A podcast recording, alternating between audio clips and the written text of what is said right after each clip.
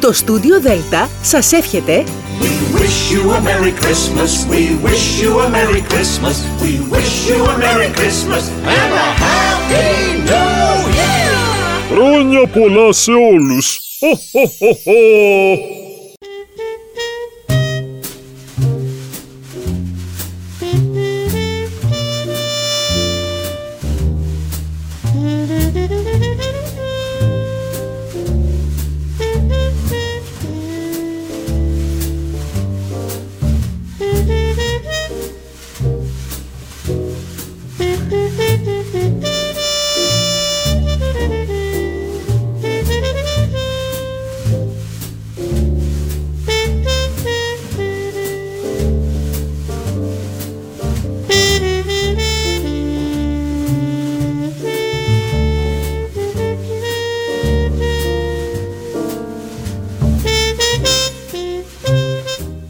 Καλησπέρα σας κυρίες και κύριοι. Είναι η εκπομπή «Άνθρωποι και ιστορίες» με τη Γεωργία Αγγελή. Ζωντανά από το στούντιο Δέλτα, το ραδιόφωνο της καρδιάς μας.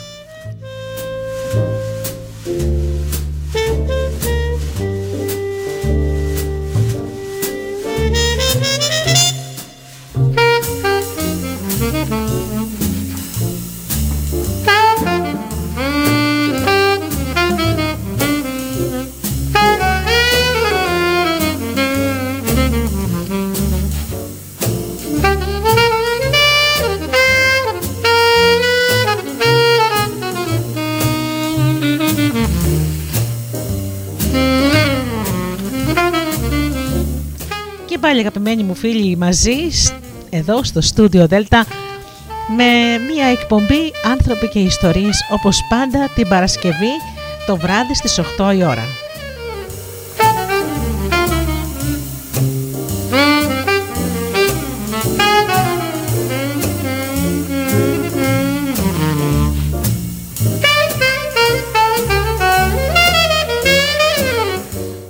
Μας σήμερα πώς μπορείτε να αποκτήσετε ό,τι πραγματικά επιθυμείτε.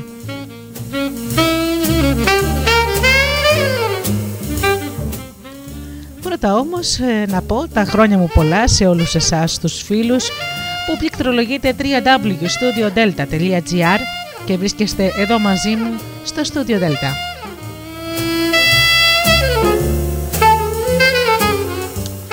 Χρόνια πολλά και στους φίλους που μας ακούν από τις μουσικές σελίδες τις οποίες φιλοξενούμαστε όπως είναι το Live24.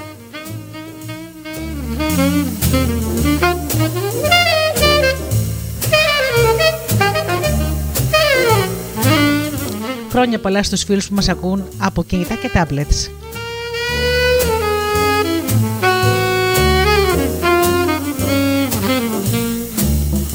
Και βέβαια να δώσω τα χρόνια μου πολλά και την αγάπη μου στους συνεργάτες μου, τον Τζίμι, την Αφροδίτη και την Ωρα.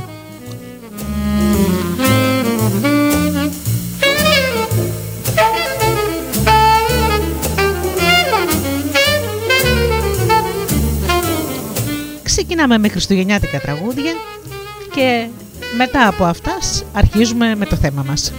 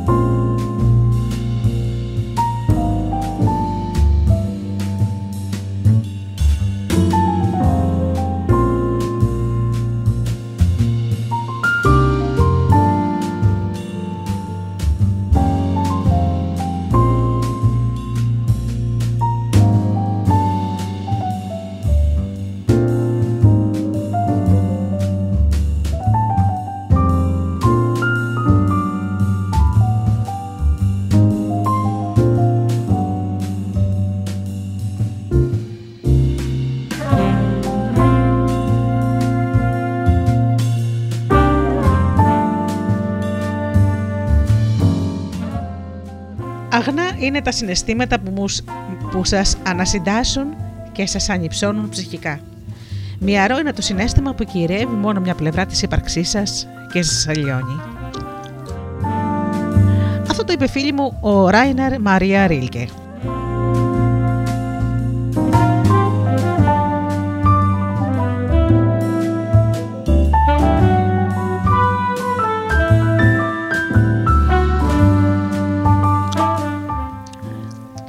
Μοιραστώ μαζί σας ένα αληθινό περιστατικό. Δώσ' μου το πρώτο χτύπημα. Με αυτόν τον τρόπο ζητούσε ο Elvis Presley την πρώτη δόση του, μέρος ενός καθημερινού τελετουργικού που εξασφάλιζε ότι ο βασιλιάς του Heartbreak Hotel θα μπορούσε να κοιμηθεί ύστερα από μια κουραστική νυχτερινή εμφάνιση. Ο βυθός του Elvis άνοιγε το πρώτο φακελάκι και το έδινε το συνηθισμένο. Μια πολύχρωμη ποικιλία βαρβιτορικών. Αμετάλ, Καρμπερτάλ, Νεμπουτάλ ή Σεκονάλ, Κουέλοντς, Βάλιουμ και Πλασιντήλ, συνοδευμένα από τρεις ενέσεις δεμορόλ που το έκαναν κάτω από τις ομοπλάτες. Πρώτου πάει για ύπνο, οι μάγειρες του Έλβης που βρισκόταν σε ετοιμότητα όλο το 24 ώρα πιάναν δουλειά. Γινόταν αγώνας δρόμου για να δώσουν στο βασιλιά όσο περισσότερο φαγητό μπορούσε να φάει προτού κοιμηθεί. Συνήθως έτρωγε τρία cheeseburger και 6 ή 7 banana split, πρώτου κάνει νόημα πως χόρτασε. Συχνά οι βοηθοί του ήταν αναγκασμένοι να βγάζουν κομμάτια φαγητού από το λαιμό του για να μην πνιγεί. Έπειτα από όλα αυτά, ο Έλβης κοιμόταν περίπου 4 ώρες χωρίς να κουνηθεί καθόλου. Παρότι ήταν τόσο ζαλισμένος που τον κουβαλούσαν μέχρι το μπάνιο, εκείνος ζητούσε τη δεύτερη δόση, τραβώντας αδύναμα το πουκάμισο του βοηθού του. Ανίκανο να πάρει μόνος του τα φάρμακα, ο βοηθός του έπρεπε να του, να του τα βάλει στο στόμα και να του δώσει προσεκτικά λίγο νερό για να τα καταπιεί. Ο Έλβης σπάνια ήταν σε θέση να ζητήσει ο ίδιος την τρίτη δόση. Αντίθετα, σύμφωνα με το λειτουργικό, ένας από τους βοηθούς του του έδινε την τρίτη δόση και τον άφηνε να κοιμηθεί μέχρι το μεσημέρι, οπότε και ο πρισμένο βασιλιάς ξυπνούσε το σώμα του, παίρνοντας δεξεδρίνη και, βάζ, και βάζοντας στη μύτη του χαρτομάτιλα βοτιγμένα σε κοκαίνη προτού ανέβει πάλι στη σκηνή. Τη μέρα του θανάτου του Έλβης παρέμεινε νυφάλιος και συγκέντρωσε όλα τα χτυπήματα σε μια θανατηφόρα δόση. Γιατί κάποιος που λατρευόταν παγκοσμίως από τους θαυμαστές του και που φαινόταν να έχει τα πάντα, υπέβαλε σε τέτοιες καταχρήσεις στο σώμα του και έπειτα αυτοκτόνησε με τόσο φρικιαστικό τρόπο; Επειδή σύμφωνα με, την, με τον ετεροθαλή αδερφό, David Stanley, ο Elvis προτιμούσε να είναι από την επίρρεια φαρμάκων και να μην αισθάνεται τίποτα από το να έχει τις αισθήσεις του και να είναι δυστυχισμένος. Δυστυχώς δεν είναι δύσκολο να σκεφτούμε άλλες διάσημες προσωπικότητες και ανθρώπους που βρίσκονται στην κορυφή του καλλιτεχνικού και επιχειρηματικού κόσμου, που άμεσα ή έμεσα προκάλεσαν την αυτοκαταστροφή τους. Συγγραφείς όπως ο Ernest Hemingway και η Sylvia Plath, ηθοποιοί όπως ο William Holden και ο Freddie Prince, μουσικοί όπως ο Jimi Hendrix και η Janis Joplin. Τι κοινό έχουν όλοι αυτοί μεταξύ τους, Πρώτον, δεν βρίσκονται πια ανάμεσά μας.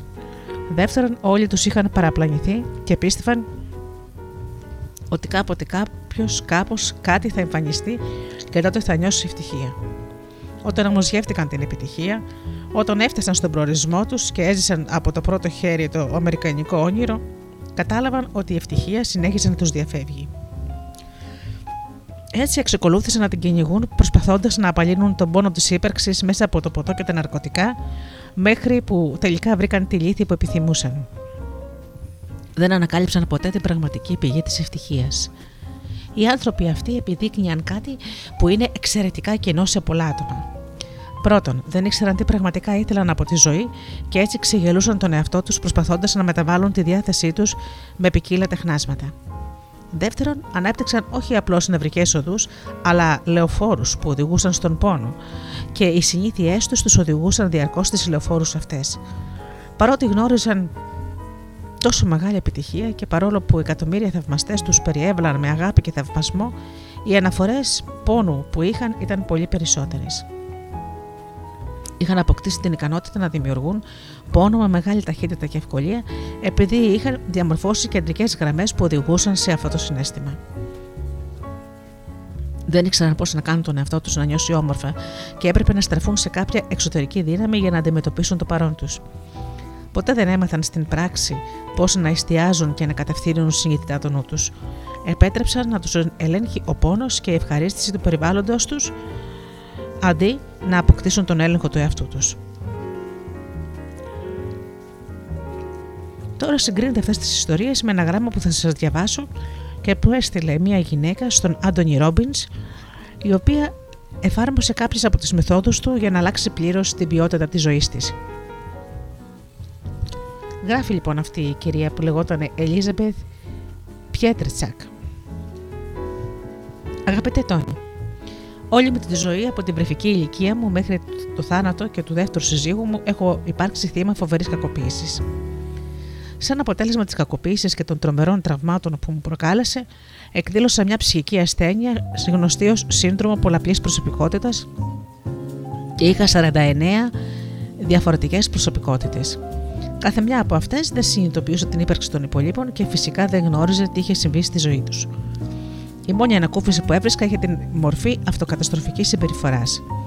Ξέρω ότι μπορεί να ακούγεται περίεργο, αλλά ο, αυτο, ο αυτοτραυματισμός με ανακούφιζε.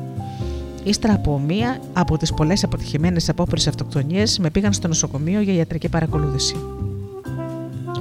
Για να μπορέσω να ενοποιήσω όλες τις προσωπικότητές μου, έπρεπε να, να επιστρέψω στο πρωταρχικό τραύμα που είχε δημιουργήσει την κάθε μου προσωπικότητα.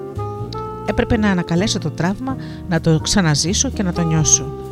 Κάθε προσωπικότητα είχε μια συγκεκριμένη λειτουργία. Διέθετε επιλεκτική ικανότητα μνήμης και συνήθως είχε μόνο μια συναισθηματική διάθεση. Δούλεψα με ένα ειδικό στον τομέα του συνδρόμου πολλαπλής προσωπικότητας, ο οποίος με βοήθησε να ενοποιήσω αυτές τις 49 προσωπικότητες σε μία. Αυτό που με βοήθησε να αντέξω εκείνη τη διαδικασία ήταν το γεγονός ότι πολλοί από τους ανθρώπους γύρω μου ήταν δυστυχισμένοι και ότι η ζωή μου είχε γίνει χαόδης. Η μια προσωπικότητα δεν γνώριζε τι έκανε η άλλη, ενώ όταν άλλαζα προσωπικότητα δεν θυμόμουν καταστάσεις που είχα ζήσει ή μέρη που είχα επισκεφθεί. Πιστεύαμε ότι όταν θα πετυχαίναμε τον υπέρτατο στόχο της συνοποίησης, θα ήμασταν ευτυχισμένες. Αυτό ήταν η πλάνη μου. Τι τεράστιο σοκ. Έζησα ένα φρικτό χρόνο. Ήμουν εξαιρετικά δυστυχισμένη και θρυνούσα για κάθε μια από τις προσωπικότητές μου. Μου έλειπαν όλες και μερικές φορές ευχόμουν να μην είχε αλλάξει τίποτα. Τα πράγματα ήταν πολύ δύσκολα και εκείνο τον χρόνο έκανα άλλες τρεις επόμενες αυτοκτονίες και έτσι ξαναμπήκα στο νοσοκομείο. Πριν από μερικά χρόνια έτυχε να δω την εκπομπή σου στην τηλεόραση και παρήγγειλα τα CD του προγράμματός σου. Τα άκουσα ξανά και ξανά, κρατώντας στη μνήμη μου ό,τι μπορούσα να χρησιμοποιήσω. Τώρα που ήμουν ένα άτομο, τώρα που ήμουν ένα άτομο, έμαθα από σένα πράγματα που δεν είχα μάθει ποτέ, όσο είχα όλες εκείνες τις προσωπικότητες. Για πρώτη φορά, ύστερα από 50 χρόνια, έμαθα ότι η ευτυχία πηγάζει από μέσα μας. Η μία προσωπικότητα που έχω τώρα διατηρεί τι αναμνήσεις του τρόμου που υπέμεναν και οι 49 προσωπικότητές μου. Όταν αυτές οι αναμνήσεις επαναμφανίζονται, μπορώ να τις αντιμετωπίζω. Και αν δεν τις αντέχω, μπορώ πλέον να εστιάσω αλλού. Κάτι που έμαθα από σένα. Αλλά όχι με τρόπο ψυχοδιασπαστικό όπως παλιά. Δεν χρειάζεται πλέον να φτάνω σε κατάσταση εκστατικής αμνησίας και να αλλάζω προσωπικότητα. Γνωρίζω όλο και περισσότερα πράγματα για τον εαυτό μου και μαθαίνω πώς μπορώ να ζω ως μονάδα. Ξέρω ότι έχω πολύ δρόμο μπροστά μου και πολλά πράγματα να ανακαλύψω. Επιλέγω τους στόχους μου και σχεδιάζω πώς να τους πετύχω. Προς το παρόν, έχω αρχίσει να χάνω κιλά και σχεδιάζω στα Χριστούγεννα να φτάσω στο επιθυμητό βάρος που έχω θέσει ως στόχο. Θα είναι ωραίο δώρο για μένα. Γνωρίζω, γνωρίζω επίσης ότι θέλω να αποκτήσω μια υγιή, μη καταστροφική σχέση με έναν άντρα. Πριν μπω στο νοσοκομείο, δούλευα στην ABM και είχα τέσσερις επιχειρήσεις που μπόρεσα να πραγματοποιήσω από τότε που βγήκα από το νοσοκομείο. Σήμερα έχω στήσει μια νέα επιχείρηση και χαίρομαι με τις καλές πωλήσεις που έχω. Προσπαθώ να γνωρίσω καλύτερα τα παιδιά και τα εγγόνια μου, αλλά πάνω απ' όλα προσπαθώ να γνωρίσω καλύτερα τον εαυτό μου. Με εκτίμηση, Elizabeth Πιέτρετσακ. Ρωτήστε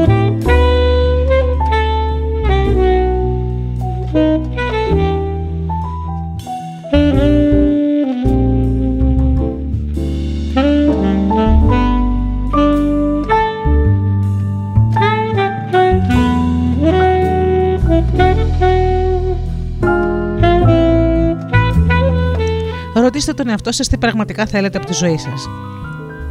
Θέλετε να έχετε ένα ευτυχισμένο γάμα και το σεβασμό των παιδιών σας. Θέλετε πολλά χρήματα, γρήγορα αυτοκίνητα, επιτυχημένες επιχειρήσεις και μια έπευλη σε ένα λόφο. Θέλετε να ταξιδέψετε σε όλο τον κόσμο και να επισκεφτείτε εξωτικές τοποθεσίες και ιστορικά μέρη.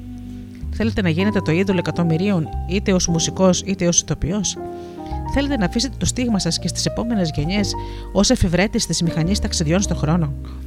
Θέλετε να βοηθήσετε για να λυθεί το, το περιβαλλοντολογικό πρόβλημα ή για να, να γίνει ο καλύτερος ο κόσμος σας; Ό,τι και να είναι αυτό που επιθυμείτε, πρέπει να ρωτήσετε τον εαυτό σας. Γιατί τα θέλω όλα αυτά; Μήπως για, παράδειγμα, για παράδειγμα θέλετε να έχετε ακριβά αυτοκίνητα για να νιώσετε ότι είστε επιτυχημένοι και έχετε κύρος; Γιατί θέλετε μια ευτυχισμένη και οικογενειακή ζωή; Μήπως επειδή πιστεύετε ότι θα σας προσφέρει συναισθήματα αγάπης, στενές σχέσεις και θαλπορεί. Μήπως θέλετε να σώσετε τον κόσμο και να νιώθετε ό,τι προσφέρετε; Με λίγα λόγια, μήπως αυτό που πραγματικά θέλετε είναι να αλλάξετε τα συναισθήματά σας; Η ουσία είναι ότι θέλετε τα συγκεκριμένα πράγματα ή αποτελέσματα επειδή τα βλέπετε ως μέσο για να νιώσετε τα συναισθήματα ή να δημιουργήσετε τις καταστάσεις που επιθυμείτε.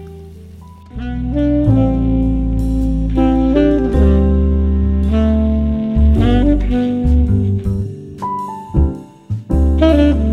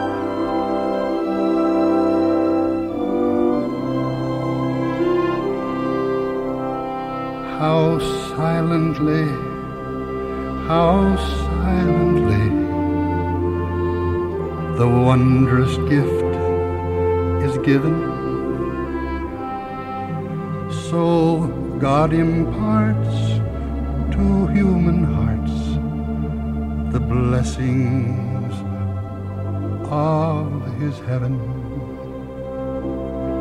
No ear may hear his coming, but in this world of sin, where meek souls will receive him still, the dear Christ enters in.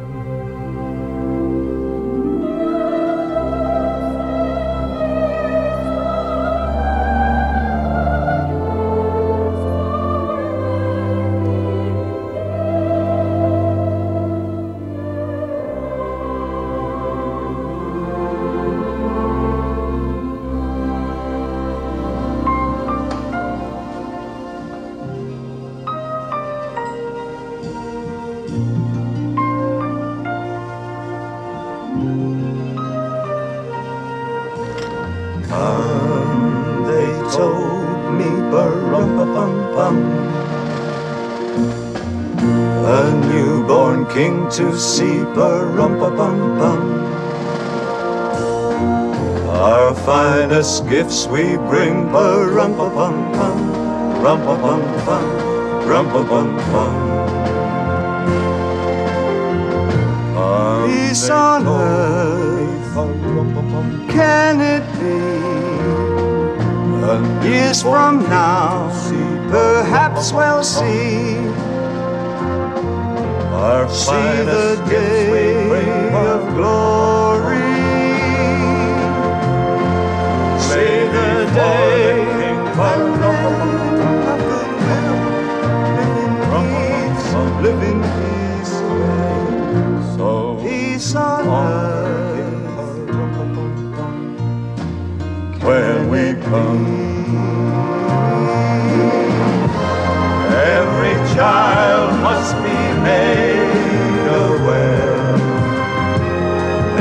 Every child must be made to care. Care enough for his fellow man to give all the love that he can. I pray my wish will come true. As for my child and your child too. He'll see my day of glory. I played my day for him when men of good will live in peace, live in peace again. Then peace on earth can it be?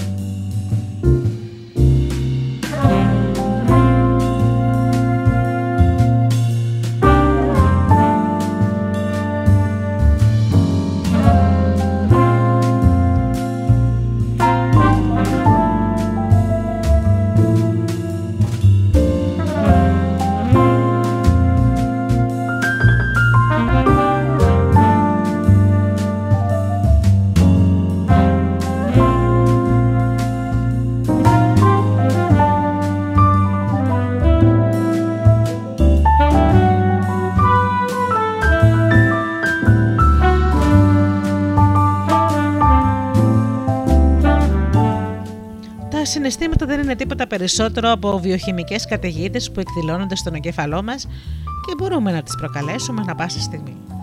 Πρώτα όμως πρέπει να μάθουμε να τα ελέγχουμε συνειδητά και όχι να τα ζούμε απλά αντιδρώντας στα ερεθίσματα. Οι περισσότερες από τις συναισθηματικές αντιδράσεις μας είναι επίκτητες και εκμαθημένες από το περιβάλλον μας. Άλλες τις διαμορφώνουμε σκόπιμα και άλλες τις, υδο- τις υιοθετούμε τυχαία. Η συνειδητοποίηση, η συνειδητοποίηση αυτών των παραγόντων αποτελεί το θεμέλιο για να κατανοήσουμε τη δύναμη της κατάστασης. Αναμφίβολα, οτιδήποτε κάνουμε έχει ως στόχο να αποφύγουμε τον πόνο ή να νιώσουμε ευχαρίστηση. Όμως μπορούμε να αλλάξουμε άμεσα το ότι πιστεύουμε ότι θα μας προκαλέσει πόνο ή ευχαρίστηση, εστιάζοντας την προσοχή μας κάπου αλλού και αλλάζοντας την νοητική και συναισθηματική κατάσταση, καθώς και την κατάσταση της φυσιολογίας μας. Μια κατάσταση μπορεί να οριστεί ως άθεσμα εκατομμυρίων νευρικών διεργασιών που συντελούνται μέσα μας, το συνολικό άθροισμα των εμπειριών μας κάθε στιγμή. Οι περισσότερες καταστάσεις προκύπτουν χωρίς συνειδητή καθοδήγηση από μέρους μας. Μπορεί η κατάσταση να είναι παραγωγική και ωφέλιμη και, αναπαραγωγική και αντιπαραγωγική και περιοριστική. Αλλά σε κάθε περίπτωση οι περισσότεροι δεν κάνουν τίποτα για να την ελέγξουν. Σας έχει τύχει ποτέ να μην μπορείτε να θυμηθείτε το όνομα ενός φίλου σας ή να πώς να γράψετε μια δύσκολη λέξη, όπως τη λέξη σπίτι; Γιατί δεν μπορέσετε να το κάνετε. Σίγουρα γνωρίζετε την κατάσταση. Είναι επειδή είστε χαζοί; Όχι. Είναι επειδή βρισκόσαστε σε χαζή κατάσταση. Η διαφορά μεταξύ κακής και εξαιρετικής επίδοσης δεν έγκυται στην ικανότητά σας, αλλά στην κατάσταση στην οποία βρίσκεται ο νους ή το σώμα σας στη συγκεκριμένη στιγμή. Μπορεί να είστε πρικισμένοι με το θάρρος και την αποφασιστικότητα της Μάρβα Collins, τη χάρη και το ταλέντο του Φρέντ Αστέρ, τη συμπόνια και την ιδιοφυΐα του Άλμπερτ Einstein. Αν όμως εγκλωβίζεστε συνεχώς σε αρνητικές καταστάσεις, δεν θα γίνετε ποτέ σπουδαίοι άνθρωποι. Παρ' όλα αυτά, αν γνωρίζετε πώς να αποκτήσετε πρόσβαση στις πιο παραγωγικές καταστάσεις, μπορείτε κυριολεκτικά να κάνετε θαύματα. Η κατάσταση στην οποία βρίσκεστε ανα πάσα στιγμή καθορίζει πώς να αντιλαμβάνεστε την πραγματικότητα και άρα τις αποφάσεις και τη συμπεριφορά σας.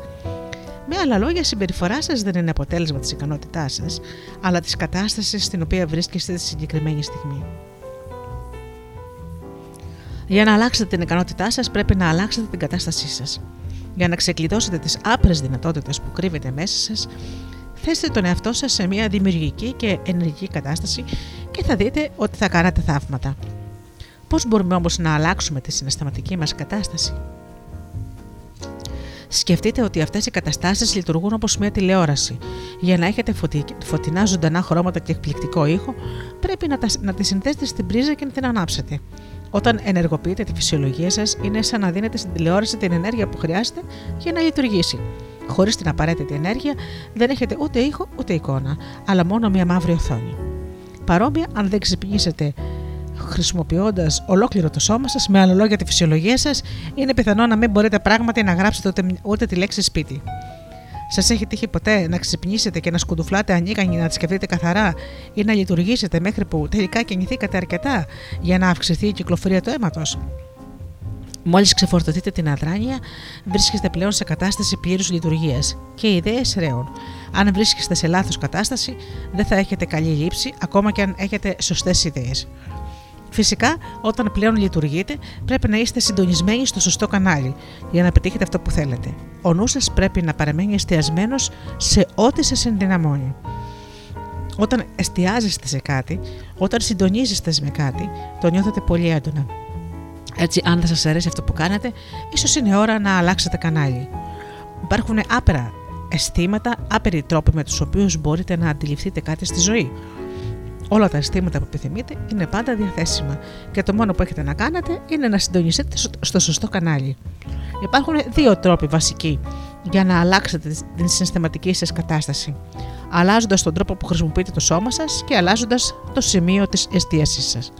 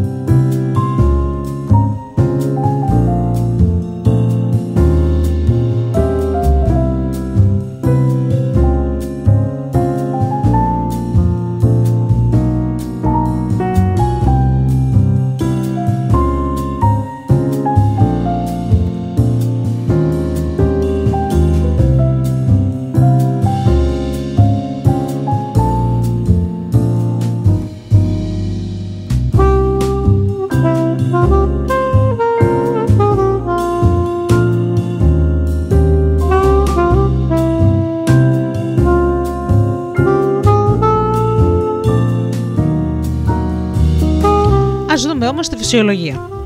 Την δύναμη της κίνησης.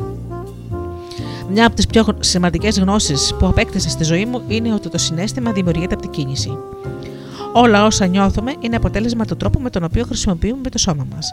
Ακόμα και η παραμικρή αλλαγή στην έκφραση του προσώπου μας ή στις χειρονομίες μας μπορεί να αλλάξει αυτό που αισθανόμαστε εκείνη τη στιγμή και άρα τον τρόπο που αξιολογούμε τη ζωή μας, τον τρόπο που σκεφτόμαστε και που δρούμε. Α δοκιμάσουμε για λίγο κάτι γελίο. Προσποιηθείτε ότι είστε ένας βαριεστημένο και άκεφος διευθυντής συμφωνικής και αρχίστε να κουνάτε τα χέρια σας πέρα δάτε πολύ αργά.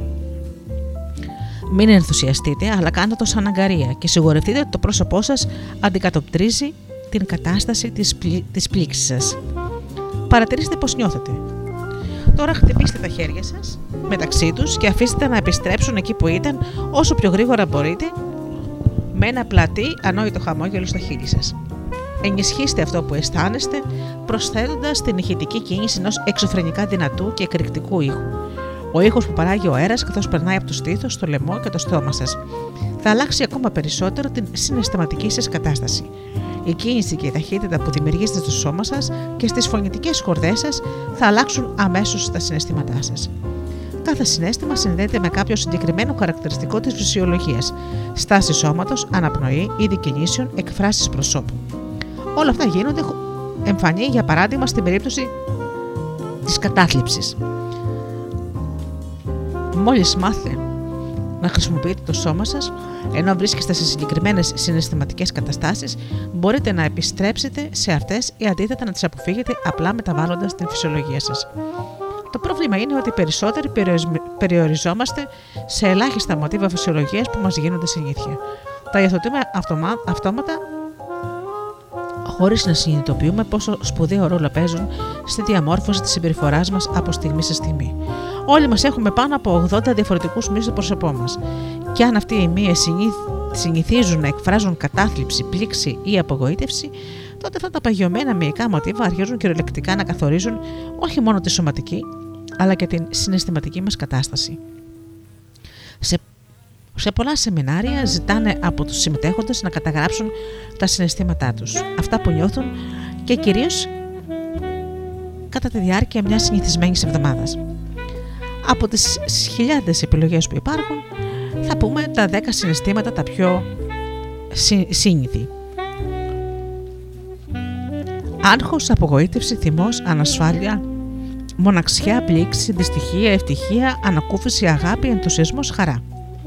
Γιατί; Επειδή οι περισσότεροι έχουν περιορισμένα μοτίβα φυσιολογίας που οδηγούν σε περιορισμένα μοτίβα έκφρασης.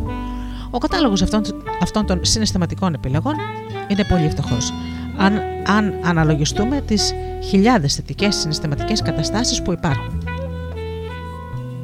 Προσέξτε, να μην περιορίζεστε σε μια τόσο μικρή λίστα. Σας συμβουλεύω να εκμεταλλευτείτε όλο το εύρος των συναισθημάτων, να δοκιμάσετε νέα πράγματα και να καλλιεργήσετε ένα εκλεπτισμένο αισθητήριο. Για να μην βιώσετε, γιατί να μην βιώσετε περισσότερο ενθουσιασμό και κέφι, ενδιαφέρον, αισθησιασμό, περισσότερη έλξη, χαρά, επιθυμία, ευγνωμοσύνη, μαγεία, περιέργεια, η δημιουργικότητα, ικανότητα, αυτοπεποίθηση, υπερβολή, τόλμη, εκτίμηση, καλοσύνη, πραγότητα, ευθυμία, γιατί να μην φτιάξετε τη δική σας εκτεταμένη λίστα; Μπορείτε να βιώσετε οποιοδήποτε από αυτά τα συναισθήματα αλλάζοντας απλά τον τρόπο που χρησιμοποιείτε το σώμα σας. Μπορείτε να νιώθετε δυνατοί, να χαμογελάσετε, να αλλάξετε τα πάντα στο λεπτό, απλά γελώντας. Θα έχετε ακούσει την έκφραση, θα το θυμόμαστε και θα γελάμε. Αν ισχύει, γιατί να μην γελάσουμε τώρα; Ποιος είναι ο λόγος να περιμένουμε; Αφεμινίστε το στόμα σας, μάθετε να το βάζετε συστηματικά σε ευχάριστες καταστάσεις, ανεξάρτητα από το, από το τι έχει συμβεί. Πώς; Δημιουργώντας ενέργεια μέσα από την επανάληψη μιας σκέψης. Έτσι θα αλλάξετε τα συναισθήματά σας που θα συνδέεται με τη συγκεκριμένη κατάσταση στο μέλλον.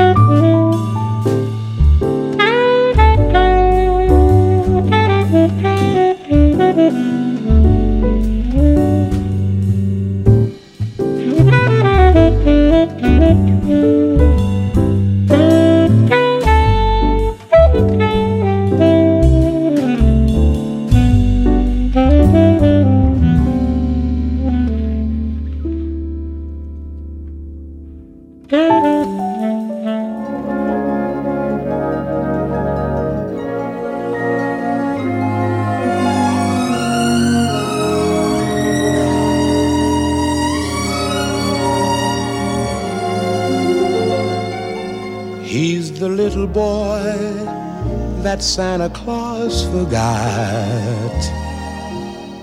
And goodness knows he didn't want a lot.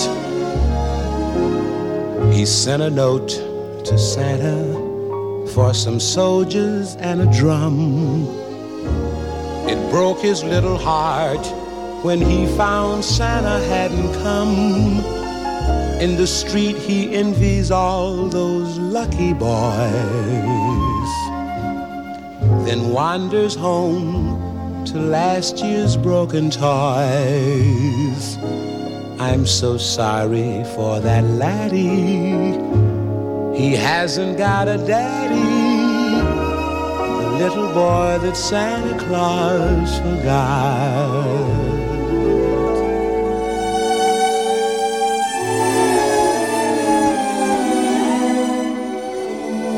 You know, Christmas comes but once a year for every girl and boy. The laughter and the joy they find in each brand new toy. I'll tell you of a little boy who lives across the way. This little fellow's Christmas is just another day. He's the little boy that Santa Claus forgot. And goodness knows he didn't want a lot. In the street, he envies all those lucky boys. Then wanders home to last year's broken toys. I'm so sorry for that laddie. He hasn't got a daddy. The little boy that Santa Claus.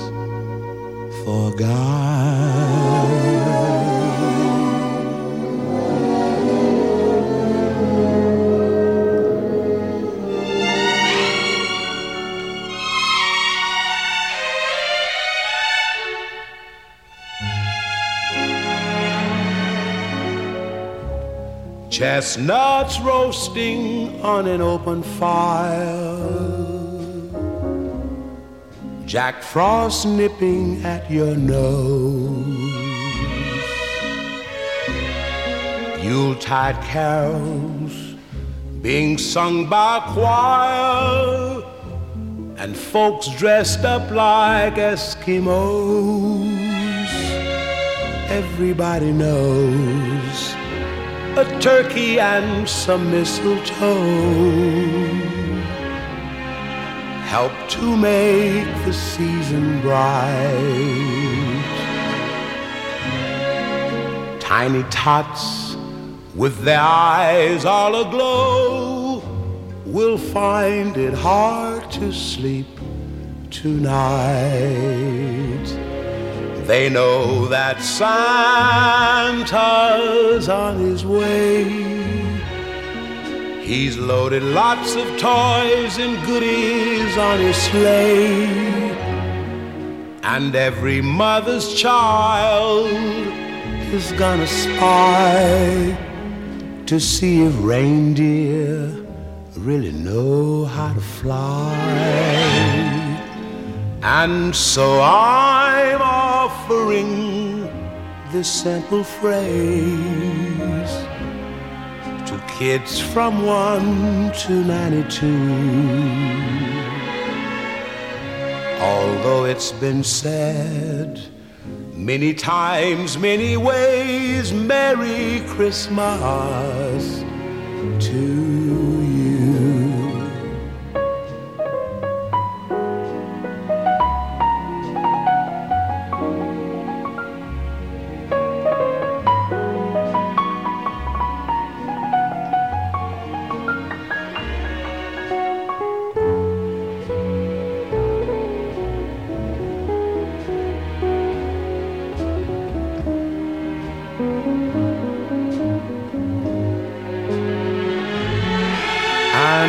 so I'm offering this simple phrase to kids from 1 to 92. Although it's been said many times, many ways, Merry Christmas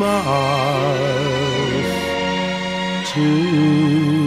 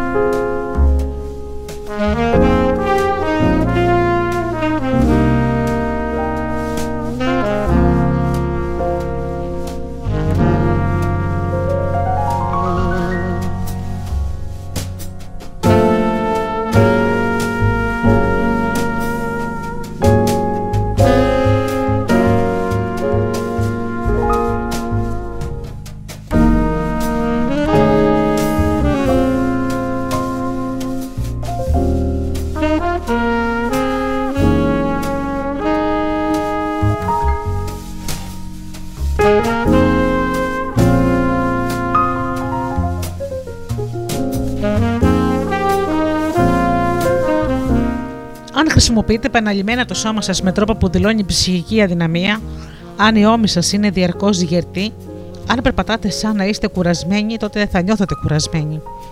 Πώς αλλιώς θα μπορούσαν να είναι τα πράγματα; Το σώμα ηγείται των συναισθημάτων σας. Έπειτα η συναισθηματική κατάστασή σας αρχίζει να επηρεάζει το σώμα σας και έτσι δημιουργείται ένας φαύλος κύκλος. Παρατηρήστε πως κάθεστε αυτή τη στιγμή. Ανακαθίστε τώρα αμέσως και δημιουργήστε περισσότερη ενέργεια στο σώμα σας, καθώς όχι μόνο συνεχίζετε να ακούτε, αλλά και προσπαθήστε να τελειοποιήσετε αυτές τις αρχές. Τι μπορείτε να κάνετε για να αλλάξετε την κατάσταση στην οποία βρίσκεστε και κατά συνέπεια τα συναισθήματά σας και τις αποδόσεις σας; Πάρτε μερικές βαθιές αναπνοές από τη μύτη και εκπνεύστε με δύναμη από το στόμα.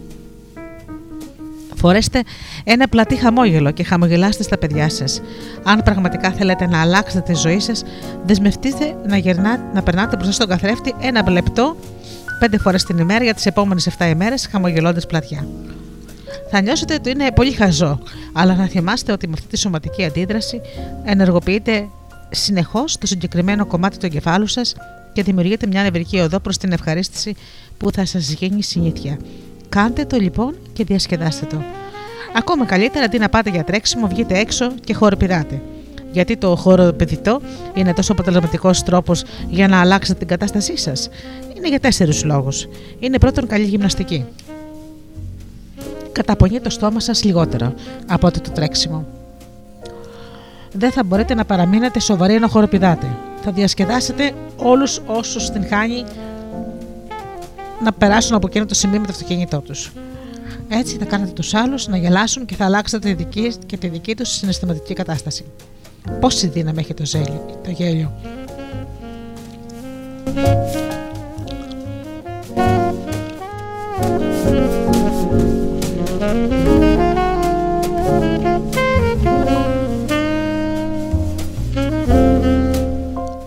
Μαζί με τα πέντε χαμόγελα τη μέρα, αρχίστε να γελάτε χωρίς λόγο, τρεις φορές την ημέρα για 7 ημέρες. Μια δημοσκόπηση αποκάλυψε ότι το 82% των ανθρώπων που πηγαίνουν στον κινηματογράφο θέλουν να γελάσουν. Το 7% θέλουν να κλάψουν και το 3% να ουρλιάξουν. Αυτό μαρτυρά πόσο περισσότερο προτιμάμε τα συναισθήματα που μας προκαλεί το γέλιο. Και αν έχετε διαβάσει τα βιβλία του Norman Cousins, του Dr. Deepak Chopra και του Bernie Siegel ή αν έχετε έστω και ελάχιστες γνώσεις σχετικά με την νευροψυχονευροανοσολογία θα γνωρίζετε ότι το γέλιο ενισχύει το νοσοποιητικό σύστημα. Μπορείτε να μιμηθείτε κάποιον που γελάει με την καρδιά του. Διασκεδάστε, πείτε του. Θα μου κάνεις μια χάρη. Έχεις εκπληκτικό γέλιο. Θέλω να προσπαθήσω να το μιμηθώ. Πρέπει να μου δείξεις πώς το κάνεις. Σας βεβαιώνω ότι θα σκάσετε στα γέλια αν το προσπαθήσετε. Αναπνεύστε με τον ίδιο τρόπο που αναπνέει και εκείνος. Μιμηθείτε την στάση και τις κινήσεις του σώματός του. Χρησιμοποιήστε τις ίδιες εκφράσεις, κάντε τους ίδιους ήχους. Όταν ξεκινήσετε να νιώθετε σαν χαζή, αλλά ύστερα από λίγο θα συγκεντρωθείτε και θα γελάτε και οι δύο ιστερικά, επειδή και οι δύο θα φαίνεστε σαν χαζή. Όμως μέσα από όλα αυτά θα αρχίσετε να δημιουργείτε τα νευρικά δίκτυα για να γελάτε σε μόνιμη βάση. Με τη συχνή επανάληψη για να σας είναι όλο και πιο εύκολο να γελάτε και να διασκεδάζετε περισσότερο. Όλοι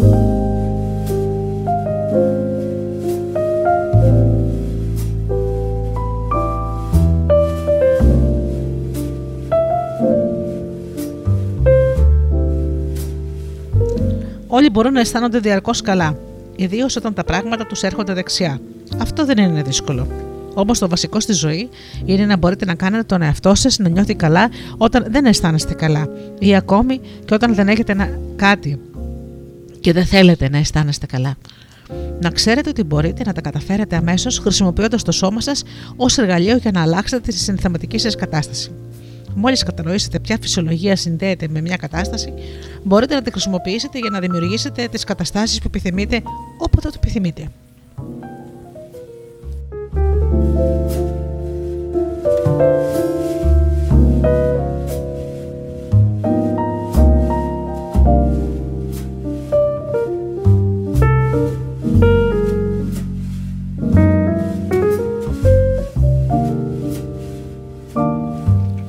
Όλοι έχουμε τη δυνατότητα να κάνουμε αλλαγές ανά πάσα στιγμή. Αλλάζοντας απλά τη φυσιολογία μας, μπορούμε να μεταβάλουμε το επίπεδο της απόδοσής μας. Η ικανότητα είναι πάντα εκεί και αρκεί να θέτουμε τον εαυτό μας σε συναισθηματικές καταστάσεις που μας επιτρέπουν την πρόσβαση αυτή. Άρα το μυστικό της επιτυχίας είναι να δημιουργούμε μοτίβα κινήσεων που χαρίζουν αυτοπεποίθηση, ενδυνάμωση, αίσθημα ισχύως, ευελιξία και εύθυμη διάθεση. Πρέπει να συνειδητοποιείτε ότι η στασιμότητα, κυριολεκτική και μεταφορική, προκαλεί, προκαλείται από την έλλειψη κίνησης. Μπορείτε να φανταστείτε ένα ηλικιωμένο άτομο που πλέον κινείται κυριολεκτικά και μεταφορικά πολύ λίγο. Η ηλικία δεν είναι θέμα χρόνων, αλλά έλλειψη κίνησης. Και ο θάνατος είναι η απόλυτη έλλειψη κίνησης. Αν δείτε μερικά παιδιά να περπατούν στο πεζοδρόμιο, ύστερα από μία βροχή και υπάρχει μια λακκούβα με νερό μπροστά τους, τι θα κάνουν; Θα πηδήξουν μέσα στη λακκούβα. Θα γελούν, θα πλατσουρίσουν και θα διασκεδάσουν. Τι κάνουν οι ηλικιωμένοι, την αποφεύγουν περνώντας από δίπλα της. Έτσι δεν είναι; Φυσικά. Και όχι μόνο περνούν από δίπλα της, αλλά παραπονιούνται. Δεν πρέπει να ζείτε έτσι.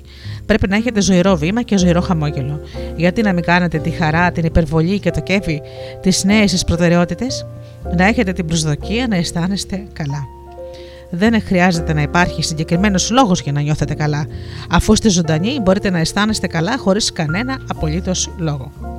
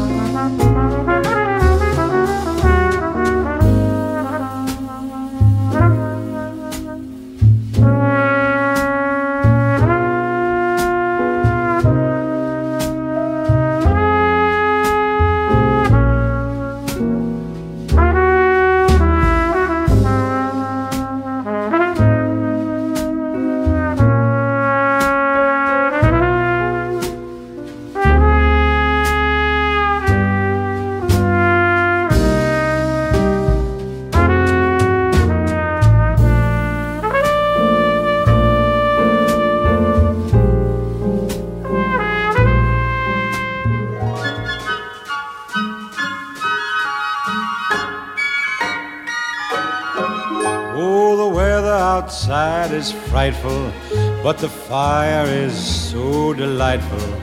And since we've no place to go, let it snow, let it snow, let it snow.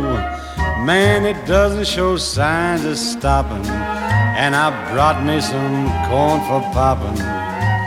The lights are turned way down low. Let it snow, let it snow. When we finally kiss goodnight how I'll hate going out in the storm. But if you really hold me tight, all the way home I'll be warm. And the fire is slowly dying. And my dear, we're still goodbying.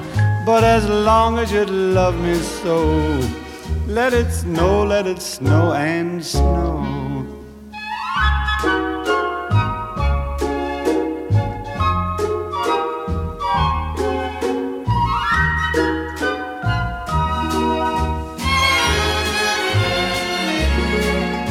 When we finally kiss goodnight, how I'll hate going out in the storm. But if you really grab me tight, all the way home I'll be warm. Oh, the fire is slowly dying, and my dear, we're still goodbying. But as long as you love me so, let it snow, let it snow, let it snow.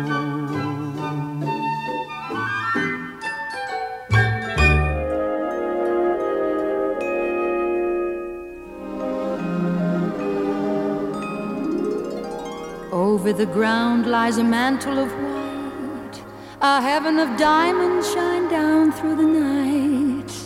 Two hearts are thrilling in spite of the chilling the weather. Love knows no season, love knows no climb. Romance can blossom any old time. Here in the open, walking and hoping together.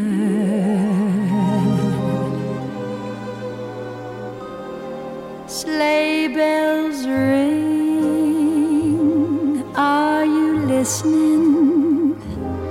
In the lane, snow is glistening. A beautiful sight. Tonight, walking in the winter wonderland. Gone away is the bluebird. Here to stay is a new bird. He sings his love song as we go along,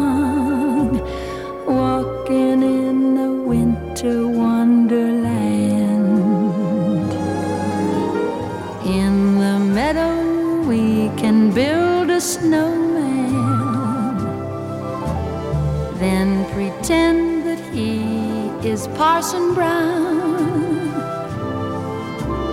He'll say, Are you married? We'll say, No, man. But you can do the job when you're in town. Later on, we'll conspire as we dream by the fire.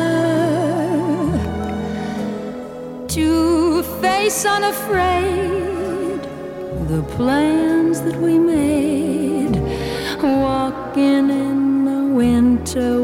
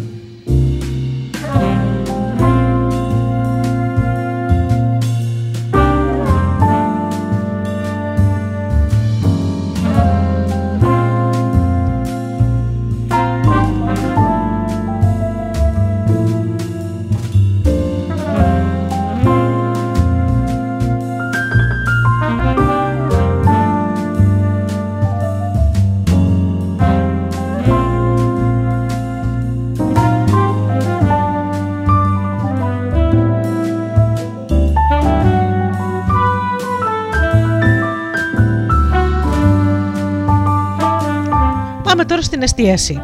Τη δύναμη της συγκέντρωσης. Αν το θέλετε, δεν θα μπορούσατε να βυθιστείτε στην κατάθλιψη μέσα σε μια στιγμή. Είμαι σίγουρη ότι θα μπορούσατε. Εστιάζοντας απλά σε μια τρομερή εμπειρία από το παρελθόν. Όλοι μας έχουμε τέτοιες εμπειρίες, έτσι δεν είναι; Αν εστιάσετε σε αυτό το περιστατικό, το οραματιστείτε το και, το σκεφτεί, και να το σκεφτείτε, πολύ σύντομα θα αρχίσετε να νιώθετε τα αισθήματα, τα αισθήματα που το συνόδευαν. Έχετε παρακολουθήσει ποτέ μια ταινία που ήταν απέσια, θα την ξαναβλέπετε 100 φορές; Ε, φυσικά όχι. Γιατί; Επειδή δεν θα νιώθετε καλά αν την ξαναβλέπατε. Τότε ποιος ο λόγος να ξαναπέζετε διαρκώς τις απέσιες ταινίες που έχετε στο μυαλό σας; Γιατί να παρακολουθείτε τον εαυτό σας να παίζει τους λιγότερους αγαπημένους ρόλους σας με τους λιγότερο αγαπημένους συμπροταγωνιστές σας; Γιατί να παίζετε ξανά και ξανά οικονομικές καταστροφές ή κακές επαγγελματικές επιλογές; Φυσικά αυτές οι ταινίες δεύτερης διαλογής δεν περιορίζονται μόνο στις παλιές σας εμπειρίες. Μπορεί να εστιάσετε χειρότερα, μπορεί να εστιάσετε σε κάτι που δεν έχει γίνει ακόμη και να αισθάνεστε άσχημα προκαταβολικά. Ίσως γελάτε με αυτή την παρατήρηση, αλλά δυστυχώς αυτό ακριβώς κάνουν καθημερινά οι περισσότεροι από εμάς. Αν θέλετε να αισθανθείτε έκσταση τώρα, θα μπορούσατε; Ναι, και μάλιστα το ίδιο εύκολα. Μπορείτε να εστιάσετε ή να θυμηθείτε κάποια στιγμή κατά την οποία νιώσατε την απόλυτη έκσταση. Μπορείτε να θυμηθείτε τις σωματικές σας αισθήσεις. Μπορείτε να ανακαλέσετε την εμπειρία με τόσο έντονες λεπτομέρειες ώστε να συνδεθείτε πάλι και με τις συγκεκριμένες αισθήσεις. Σίγουρα μπορείτε.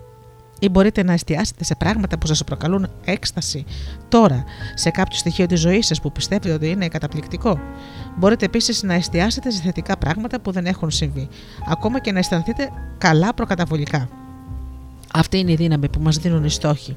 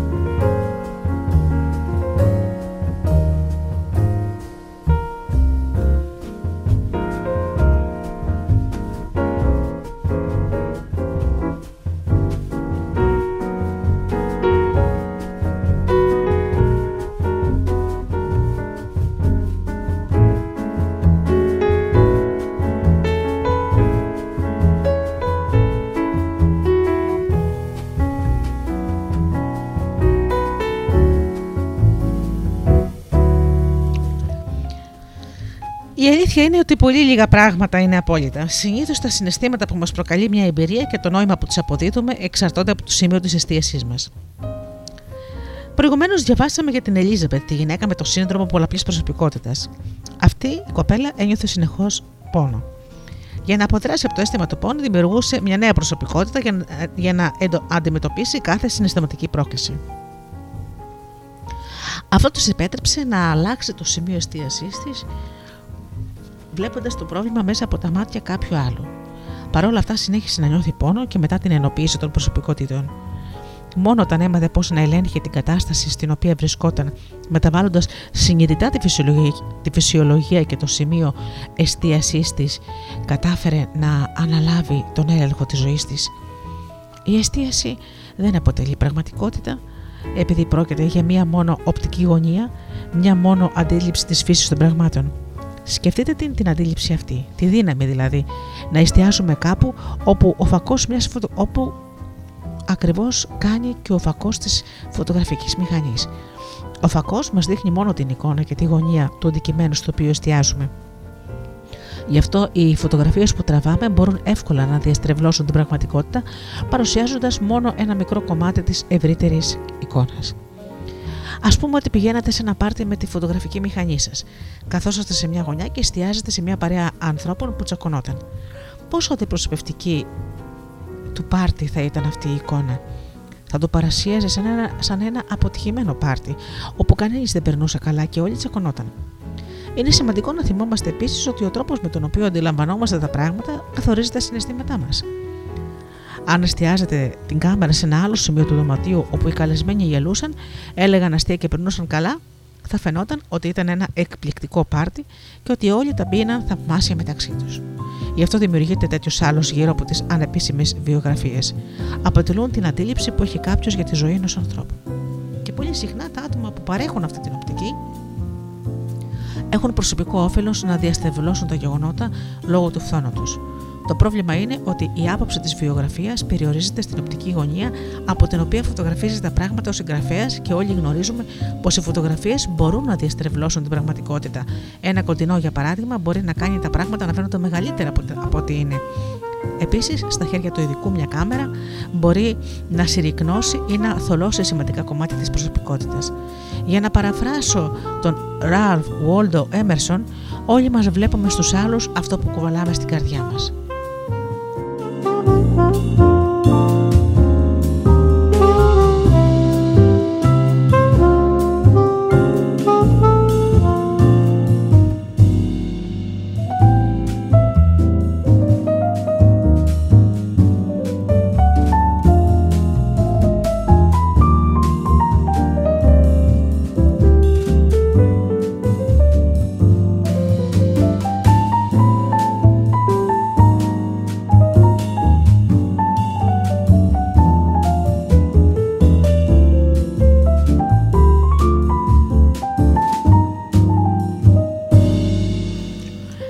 προγραμματίσει μια επαγγελματική συνάντηση και κάποιος συνεργάτης σας δεν είναι εκεί στην ώρα του, τα συναισθήματα που νιώσ, θα νιώσετε εξαρτώνται αποκλειστικά και μόνο από το σημείο της εστίασής σας.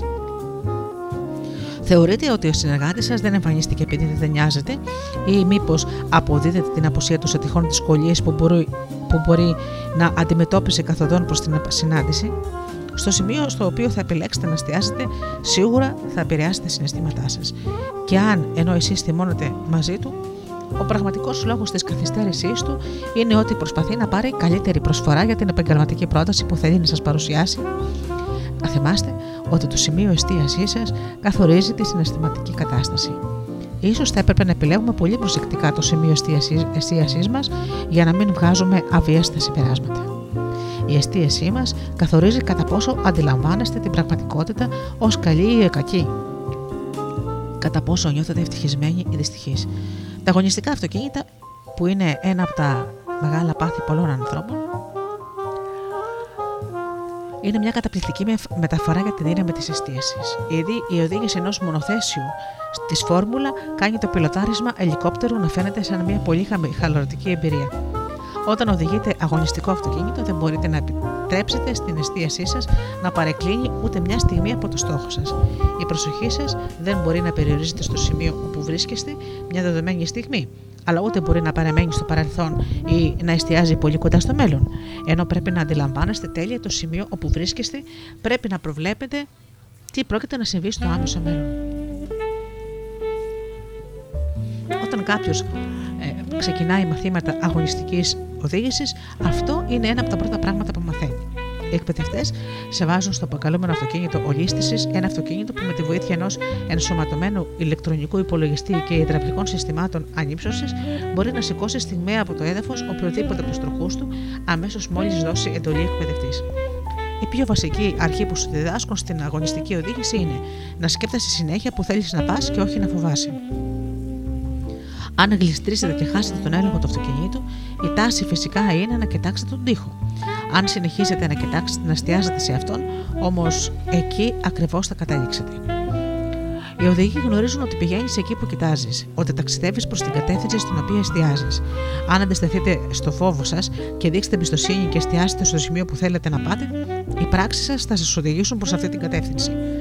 Και αν είναι δυνατόν, να ξεφύγετε από τον τοίχο θα τα καταφέρετε. Αν όμως εστιάσετε σε αυτό που φοβάστε, δεν έχετε καμία ελπίδα. Οι άνθρωποι λένε συνεχώς, και αν πρόκειται να συγκρουστείς με τον τοίχο, ούτως ή άλλως. Η απάντηση είναι ότι αν εστιάζετε το στο στόχο σας, αν εστιάζεστε στο στόχο σας, αυξάνετε τις πιθανότητες να τα καταφέρετε. Η αστίαση είναι η λύση και είναι πάντα προς όφελός σας. Ούτως ή άλλως, αν έχετε αναπτύξει υπερβολική ορμή προς την κατεύθυνση του τείχου, η εστίαση στο πρόβλημα λίγο πριν από τη σύγκρουση δεν πρόκειται να σας βοηθήσει. Όταν εκπαιδευτές τα εξηγούν όλα αυτά για πρώτη φορά, σκέφτονται οι εκπαιδευόμενοι. Φυσικά τα ξέρω όλα αυτά. Την πρώτη φορά που βγαίνουν όμως στην πίστα, οδηγούν με μεγάλη ταχύτητα, όταν ξαφνικά, χωρίς να το περιμένουν, οι εκπαιδευτές πάτησαν, πατάνε το κουμπί. Χάνουν τον έλεγχο και αρχίζουν να ολισθαίνουν. Πού νομίζετε ότι πάνε τα μάτια τους, Ήταν σίγουρο. Φυσικά πάνω στον τοίχο. Τα τελευταία δευτερόλεπτα είναι τρομοκρατημένοι γιατί ξέρουν ότι θα πέσουν στον τοίχο. Ο εκπαιδευτής αρπάζει λοιπόν το κεφάλι και του στρέφει με δύναμη προς τα αριστερά για να τους αναγκάσουν να κοιτάξουν προς την κατεύθυνση όπου πρέπει να πάνε. Συνεχίζουν να γλιστράνε ενώ ξέρουν ότι θα συγκρουστούν. Εκείνοι, ο εκπαιδευτής όμως σε αναγκάζει να κοιτάξεις μόνο προς την κατεύθυνση όπου θέλει να πας. Φυσικά δεν γινόταν να μην στρίψετε το τιμόνι προς την κατεύθυνση όπου κοιτάζεις. Η μανούβρα αποδείχτηκε αποτελεσματική και την τελευταία στιγμή πάντα καταφέρνεις να αποφύγεις τη σύγκρουση. Μπορείτε λοιπόν να φανταστείτε τι ανακούφιση νιώθει κανείς. Ένα πράγμα πρέπει να κρατήσετε από όλα αυτά. Συχνά αλλάζετε, όταν αλλάζετε το σημείο της εστίασής σας, η αλλαγή της κατεύθυνσης δεν είναι άμεση. Το ίδιο ισχύει και για τη ζωή. Πολλές φορές αλλάζεται σημείο εστίασης, αλλά το σώμα και οι εμπειρίες αργούν να ακολουθήσουν. Ένας λόγος παραπάνω λοιπόν να μην παραμελείτε άλλο το πρόβλημα και να αρχίσετε να εστιάζετε γρηγορότερα εκεί που θέλετε.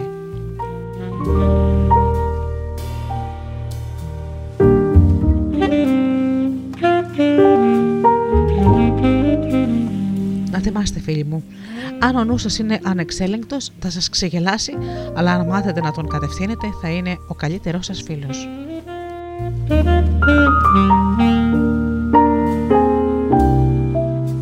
troubles will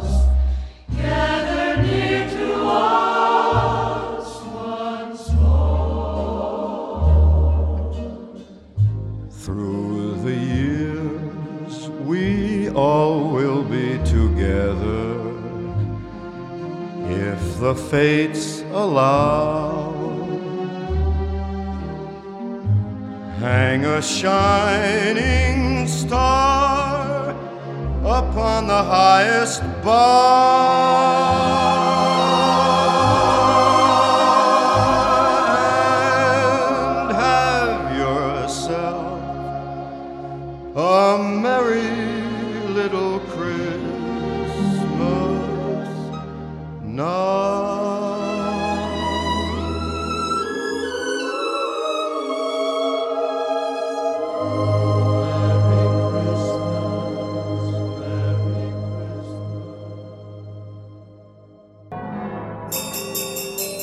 Ακούτε καμπάνες. Ακούτε Studio Delta. Ο αγαπημένος σταθμός όλων και δικός μου. ο ο ho!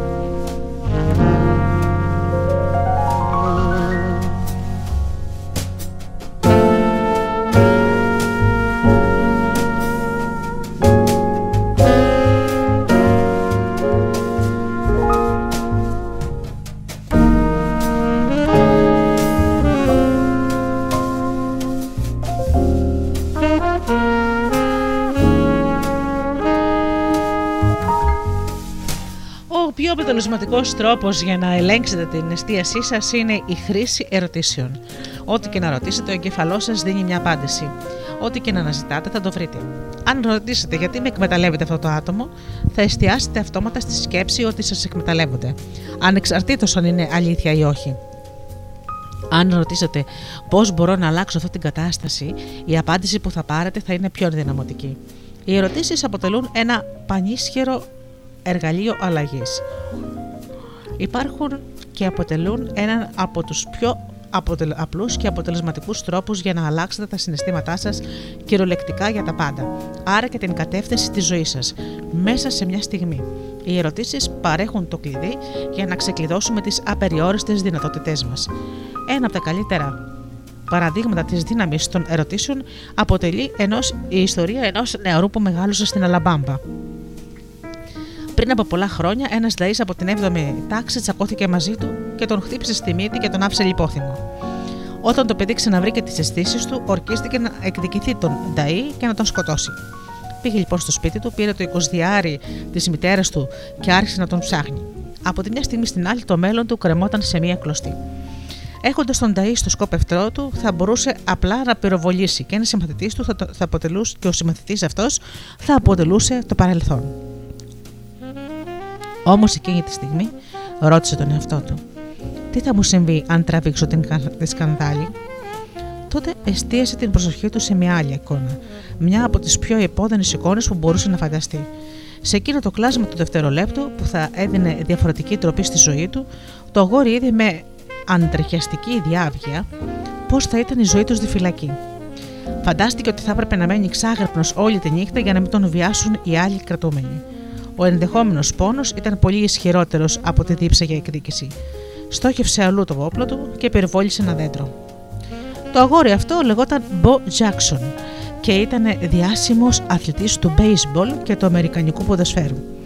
Από τον τρόπο με τον οποίο περιγράφει τη σκηνή στη βιογραφία του, δεν υπάρχει καμιά αμφιβολία ότι σε εκείνο το κέριο σημείο της ζωής του το αίσθημα του πόνου που σχετιζόταν με τη φυλακή ήταν πολύ πιο ισχυρό από το αίσθημα της ευχαρίστησης που πίστευε ότι θα ένιωθε αν σκότωνε το άλλο αγόρι. Μια αλλαγή στην εστίαση, μια επιλογή πόνο ή ευχαρίστησης έκρινε τη διαφορά μεταξύ ενός αγοριού που δεν είχε κανένα μέλλον και ενός από τους μεγαλύτερους Αμερικανούς αθλητές.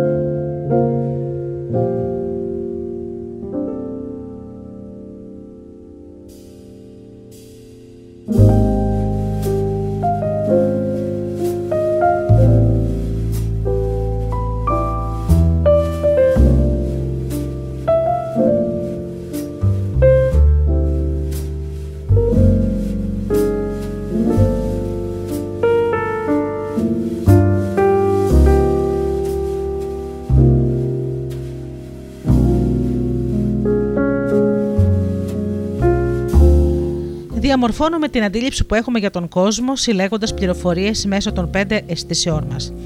Καθένας από εμά όμως τίνει να αναπτύσσει μια προτιμόμενη μορφή εστίασης ή τροπικότητα, όπως αποκαλείται συχνά. Κάποιοι, για παράδειγμα, επηρεάζονται περισσότερο από ό,τι βλέπουμε. Το οπτικό του σύστημα τίνει να κυριαρχεί. Για άλλους οι ήχοι προκαλούν τις σπηδιότερε εμπειρίες ζωής και για άλλους τα συναισθήματα αποτελούν το θεμέλιο. Όμως, κάθε μια από αυτές τις μορφές εμπειρίας υπάρχουν συγκεκριμένα στοιχεία εικόνων, ήχων ή άλλων αισθητηριακών ερεθισμάτων που μπορούμε να μεταβάλουμε και να αυξήσουμε ή να μειώσουμε την ένταση της εμπειρίας. Τα θεμελιώδη αυτά συστατικά ονομάζονται υποτροπικότητες. Μπορείτε για παράδειγμα να δημιουργήσετε μια εικόνα στο μυαλό σας και μετά να πάρετε οποιοδήποτε στοιχείο της, υποτροπικότητα, και να το μεταβάλλετε για να αλλάξετε τα συναισθήματα που σας προκαλεί. Έτσι μπορείτε για παράδειγμα να προσθέσετε περισσότερη φωτεινότητα σε μια εικόνα ώστε να αλλάξετε άμεσα την απάντηση, την ένταση που σας προκαλεί η συγκεκριμένη εμπειρία. Η διαδικασία αυτή γνωστή ως αλλαγή υποτροπικότητας είναι ο σπουδαιότερος ειδήμονας στις υποτροπικότητες σε αυτές είναι ο Ρίτσαρτ Σάντλερ, ο συνειδητής του νευρογλωσσικού προγραμματισμού. Η γενεολογική γραμμή των ειδικών πάνω στο θέμα αυτό ανάγεται ως τον Αριστοτέλη και το θεμελιώδες έργο του σχετικά με τις πέντε στήσεις, στο οποίο ταξινομεί τους διαφορετικούς τρόπους αντίληψης. Μπορείτε να αυξήσετε ή να μειώσετε δραστικά την ένταση που νιώθετε για κάτι, μεταβάλλοντας τις υποτροπικότητες οι οποίες επηρεάζουν τα συναισθήματά σας σχεδόν για πάντα και καθορίζουν αν θα αισθάνεστε χαρά, απογοήτευση, θαυμασμό ή απελπισία. Κατανοώντας τις υποτροπικότητες, θα μπορείτε όχι μόνο να μεταβάλλετε τα συναισθήματά σας σχετικά με μια εμπειρία σας, αλλά και να αλλάξετε τη σημασία της που της αποδίδετε και άρα τις αντιδράσεις σας. Φανταστείτε τις υποτροπικότητες σαν τους γραμμοκωδικούς που έχουν τα προϊόντα του σούπερ μάρκετ. Οι κωδικοί αυτοί φαίνονται ασήμαντοι, αλλά όταν περάσουν από το σαρωτή, πληροφορούν τον υπολογιστή του ταμείου ποιο είναι το προϊόν, πόσο κοστίζει, πώς επηρεάζουν οι πωλήσεις του την απογραφή προϊόντων κτλ. Οι υποτροπικότητες λειτουργούν με τον ίδιο τρόπο. Όταν περάσουν από το σερωτή του υπολογιστή που αποκαλούμε εγκέφαλο, αποκαλύπτουν τι είναι συγκεκριμένη εμπειρία, πώς νιώθουμε για αυτήν και τι πρέπει να κάνουμε. Καθένας έχει τους δικούς του κωδικούς, γι' αυτό ακολουθεί ε, μία λίστα με κάποιες ερωτήσεις που μπορείτε να κάνετε για να διαπιστώσετε ποιους κωδικούς χρησιμοποιείτε.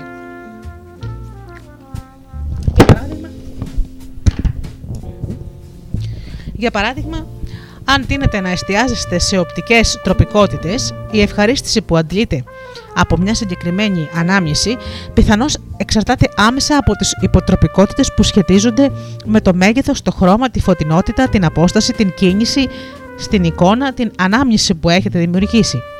Αν αντίθετα την αντιλαμβάνεστε μέσα από ηχητικές υποτροπικότητες, τότε τα συναισθήματά σας εξαρτώνται από την ένταση, το ρυθμό, το ύψος, την τονικότητα και άλλους παρόμοιους παράγοντες που συνδέεται μαζί της. Για παράδειγμα, για να μπορέσουν κάποιοι να δραστηριοποιηθούν, πρέπει πρώτα να συντονιστούν με ένα συγκεκριμένο κανάλι. Αν το αγαπημένο κανάλι τους είναι οπτικό, τότε η εστίαση στα οπτικά στοιχεία μιας κατάστασης τη προσδίδει μεγαλύτερη συναισθηματική ένταση. Για άλλους είναι το ηχητικό ή το κινηστικό κανάλι. Για κάποιους η καλύτερη στρατηγική είναι μια κλειδαριά, σαν μια κλειδαριά με συνδυασμό. Πρώτα πρέπει να έρθει το σωστό, στο σωστό σημείο η οπτική κλειδαριά, μετά η ηχητική και κατόπιν η κινηστική και οι τρεις κλειδαριέ πρέπει να έχουν ευθυγραμμιστεί στο σωστό σημείο με τη σωστή σειρά για να ανοίξει το θησαυροφυλάκιο. Μόλις το αντιληφθείτε αυτό, θα συνειδητοποιήσετε ότι οι άνθρωποι χρησιμοποιούν συνεχώς λέξεις στην καθημερινή τους γλώσσα που αποκαλύπτουν με ποιο σύστημα και ποιες υποτροπικότητες συντονίζονται. Ακούστε τον τρόπο που περιγράφουν την εμπειρία τους και πάρτε κυριολεκτικά όσα σας λένε. Για παράδειγμα, στις δύο τελευταίες προτάσεις χρησιμοποίησα τους όρους συντονίζομαι και ακούστε. Τα παραδείγματα αυτά είναι φυσικά ηχητικά. Πόσες φορές δεν έχετε ακούσει κάποιον να λέει Δεν μπορώ ούτε να το φανταστώ να κάνω κάτι τέτοιο. Σας λένε ποιο ακριβώς είναι το πρόβλημα. Αν μπορούσαν να το φανταστούν, θα έμπαιναν σε μια κατάσταση όπου θα αισθάνονταν ότι μπορούσαν να τα καταφέρουν. Μπορεί κάποτε να σας είπαν: Μην μεγαλοποιείς τα πράγματα.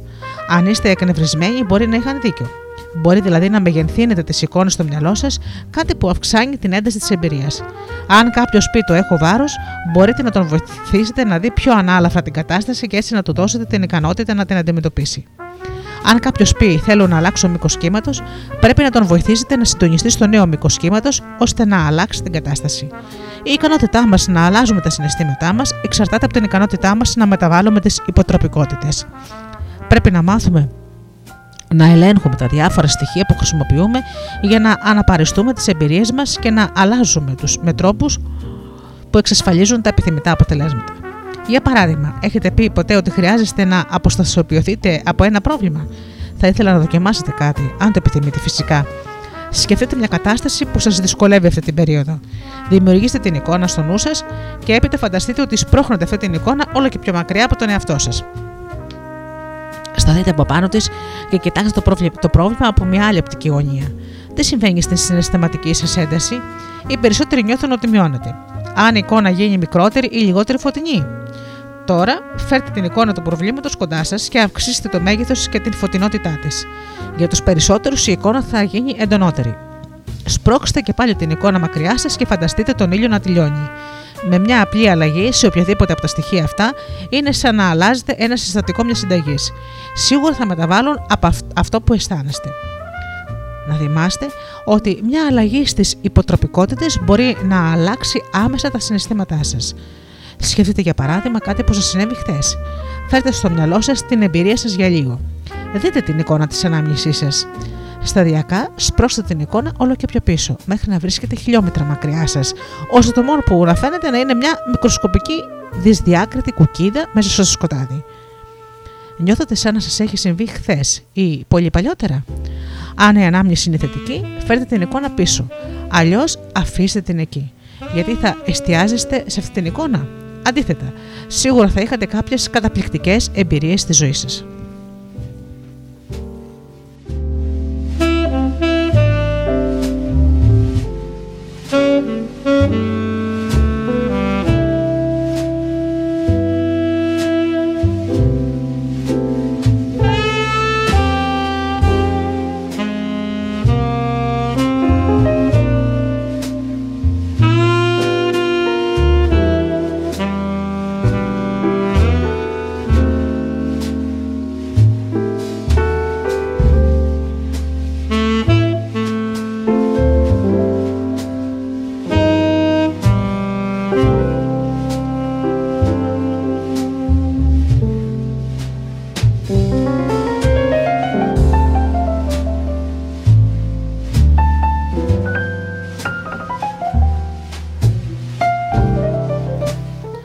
Ας δούμε μερικές εκφράσεις ε, συνηθισμένες πρώτα-πρώτα αυτές που είναι βασισμένες σε οπτικές υποτροπικότητες. Λέμε λοιπόν, λάμπει από τη χαρά του.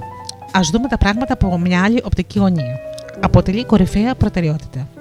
Έχει σκοτεινό παρελθόν. Α συγκεντρωθούμε στην γενική εικόνα. Πρέπει να αντικρίσεις το πρόβλημα, το πρόβλημα κατάματα. Πάμε τώρα σε ηχητικές υποτροπικότητες. Μου φωνάζει συνεχώς. Το καθήκον με καλεί. Δεν μου ακούγεται καλή ιδέα. Παταγώδη αποτυχία. Δεν συντονίζεται με το περιβάλλον του. Μου ακούγεται τέλειο. Πάμε στις κιναισθητικές υποτροπικότητες. Είναι γλιώδη, νιώθω μεγάλη πίεση, το έχω βάλει στο συνείδησή μου, έχω πάρει όλες τις ευθύνες απάνω μου, αυτό το, το βιβλίο με ταξίδεψε, έχω απορροφηθεί στη δουλειά.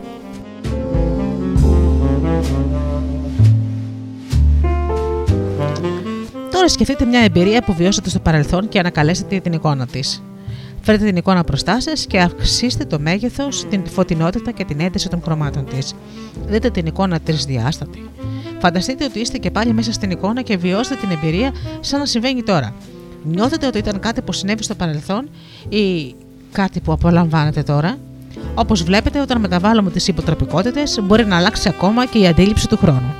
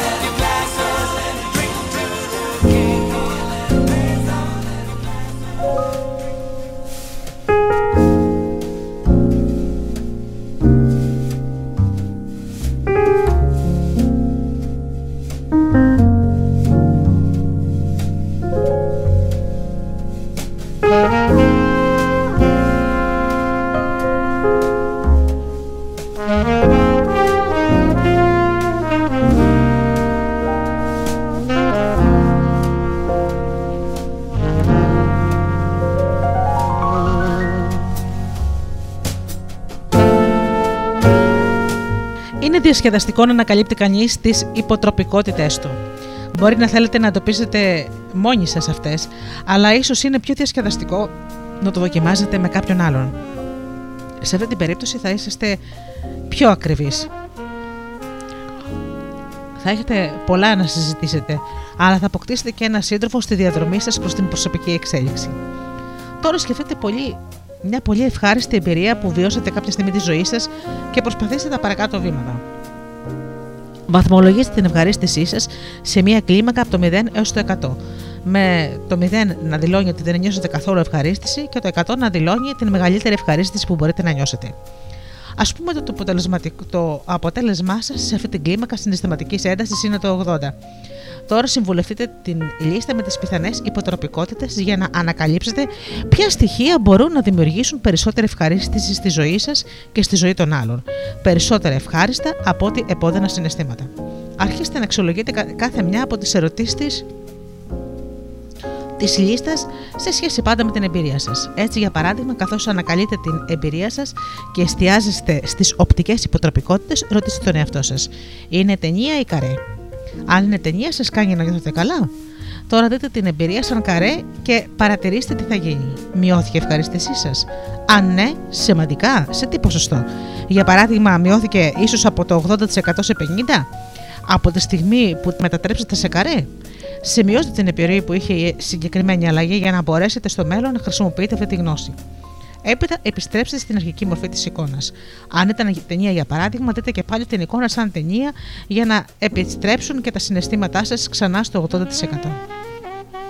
Μετά προχωρήστε στην επόμενη ερώτηση της λίστας. Είναι έγχρωμη ή ασπρόμαυρη; Αν είναι ασπρόμαυρη και παρατηρήστε πώς σας κάνει να αισθάνεστε. Τώρα μετατρέψτε την εικόνα και πάλι στο αντίθετό της. Προσθέστε χρώμα και παρατηρήστε τι θα συμβεί. Μήπως αυτή η αλλαγή αυξάνει την συναισθηματική σας ένταση πάνω από 80%. Καταγράψτε την συναισθηματική επιρροή που έχει απάνω σας. Αν σας φέρνει στο 95% κρατήστε αυτή τη χρήσιμη πληροφορία για το μέλλον. Για παράδειγμα, όταν σκέφτεστε κάτι που πρέπει να κάνετε αλλά το αποφεύγετε θα δείτε ότι η θετική συναισθηματική σας ένταση αυξάνεται άμεσα αν προσθέσετε χρώμα στην εικόνα του. Τώρα δείτε και πάλι την εικόνα ασπρόμαυρη και παρατηρήστε τι θα συμβεί στη συναισθηματική σας ένταση και πόσο μεγάλη είναι η διαφορά. Ξεχνάτε να τελειώνετε πάντα αποκαθιστώντας την εικόνα στην αρχική της κατάσταση πριν προχωρήσετε στην επόμενη ερώτηση. Δείτε και πάλι την εικόνα έγχρωμη και προσθέστε περισσότερη φωτεινότητα, μέχρι να πλημμυρίσει από ζωντανά χρώματα. Πράγματι, η φωτεινότητα είναι μια σημαντική υποτροπικότητα για τους περισσότερους ανθρώπους. Η φωτεινότητα ενισχύει το συνέστημα. Αν σκεφτείτε την ευχάριστη εμπειρία και αρχίσετε να προσθέτετε ολοένα και περισσότερα ε, πράγματα, ακόμα καλύτερα. Έτσι δεν είναι; Φυσικά υπάρχουν και εξαιρέσεις. Αν απολαμβάνετε μια ρομαντική ανάμνηση, ίσως να μην είναι η καταλληλότερη κίνηση να ανάψετε ξαφνικά όλα τα φώτα.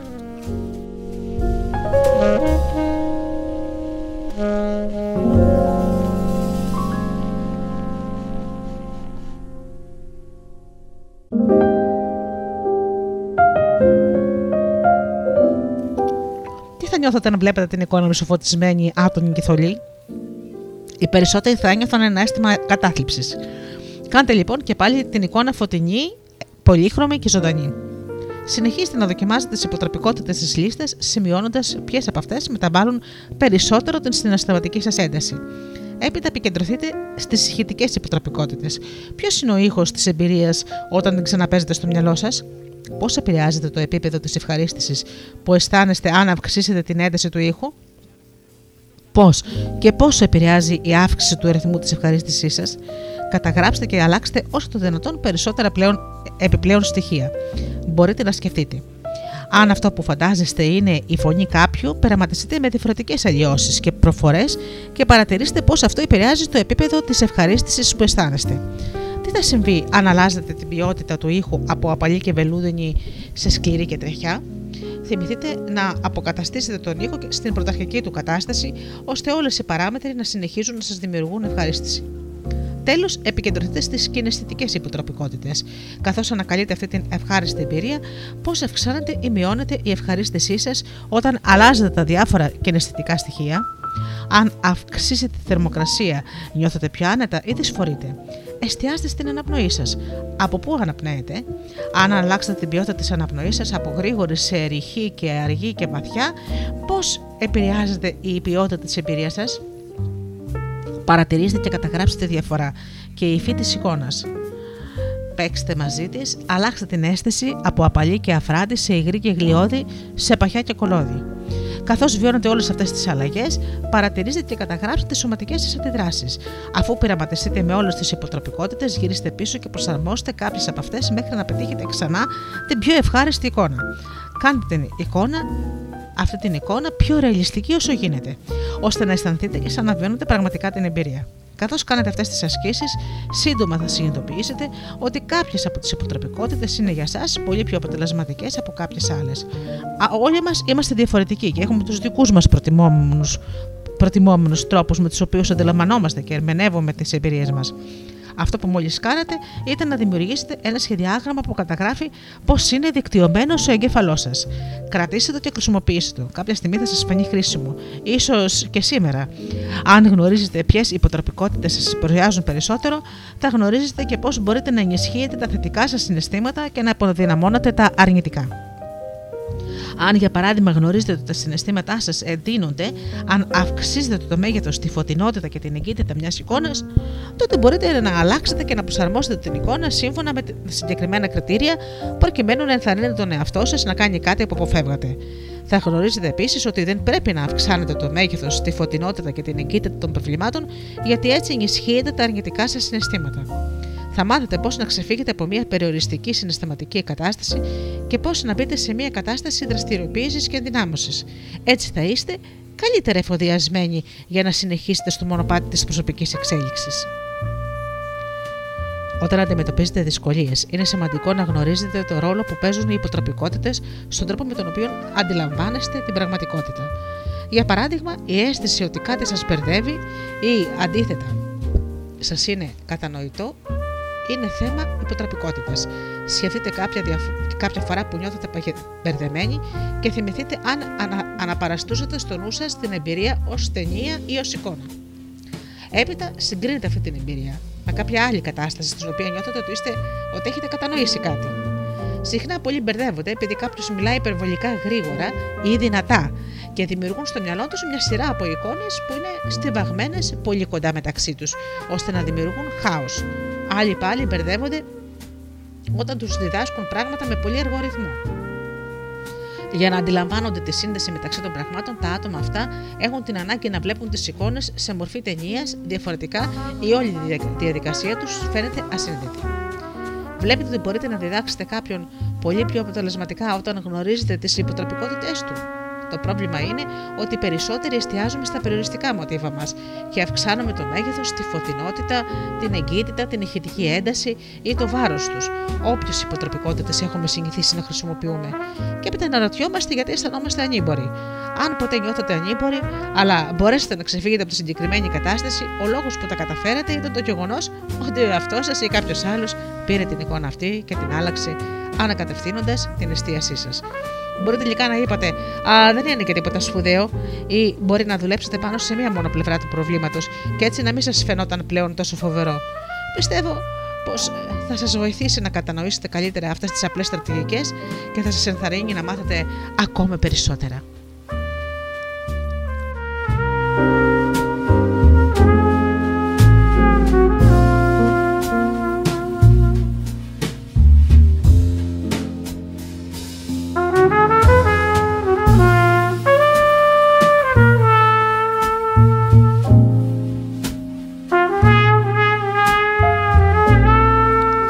Δεν έχετε παρά να χρωματίσετε τις εμπειρίες σας, να τις κάνετε σπρώμαυρες, πιο μεγάλες, πιο μικρές, να προσθέσετε ηχητικά εφέ, να τα αποδυναμώσετε, να τα, να τα δυναμώσετε, αναλόγως πώς θέλετε να αισθανθείτε. Θα δείτε ότι αυτή η πλευρά θα είναι μια θαυμάσια άσκηση για να κατευθύνετε την εμπειρία σας εκεί που θέλετε. Μπορείτε εσείς να κατασκευάζετε τις αναμνήσεις σας και να είναι ευχάριστες ή δυσάρεστες. Μόλις αντιληφθείτε αυτή τη δύναμη που έχετε, θα δείτε ότι θα θέλετε να, να τις εφαρμόσετε παντού. Γι' αυτό λοιπόν φίλοι, φίλοι μου, μπορείτε να βρείτε και περισσότερες πληροφορίες στο ίντερνετ για το NLP και τις υποτροπικότητες. Μπορείτε να αλλάξετε τη ζωή σας και να πραγματοποιήσετε τα πράγματα που εσείς θέλετε.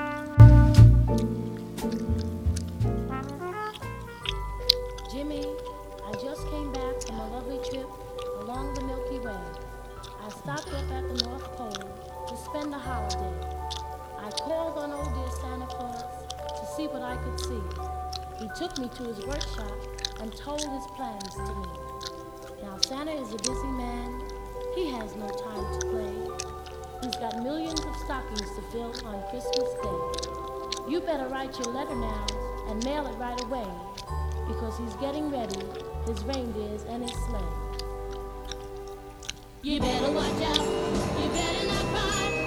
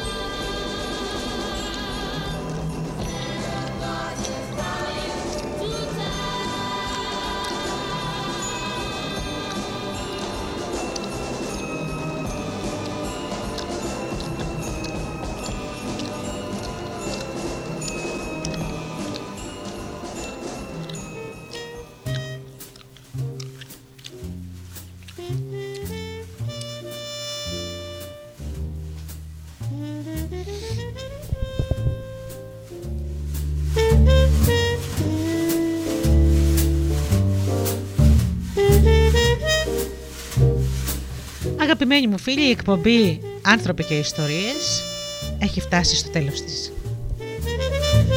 Σας ευχαριστώ πάρα πολύ που ήσασταν εδώ μαζί μου στο στούντιο Δέλτα. Εύχομαι σε όλους, σε όλους μέσα από την καρδιά μου να έχετε καλές γιορτές, καλή πρωτοχρονιά, ο νέος χρόνος να σας φέρει ό,τι επιθυμείτε και πάνω απ' όλα να σας υπενθυμίσω να αγαπήσετε τον άνθρωπο που βλέπετε κάθε μέρα στον καθρέφτη. Καλό σας βράδυ.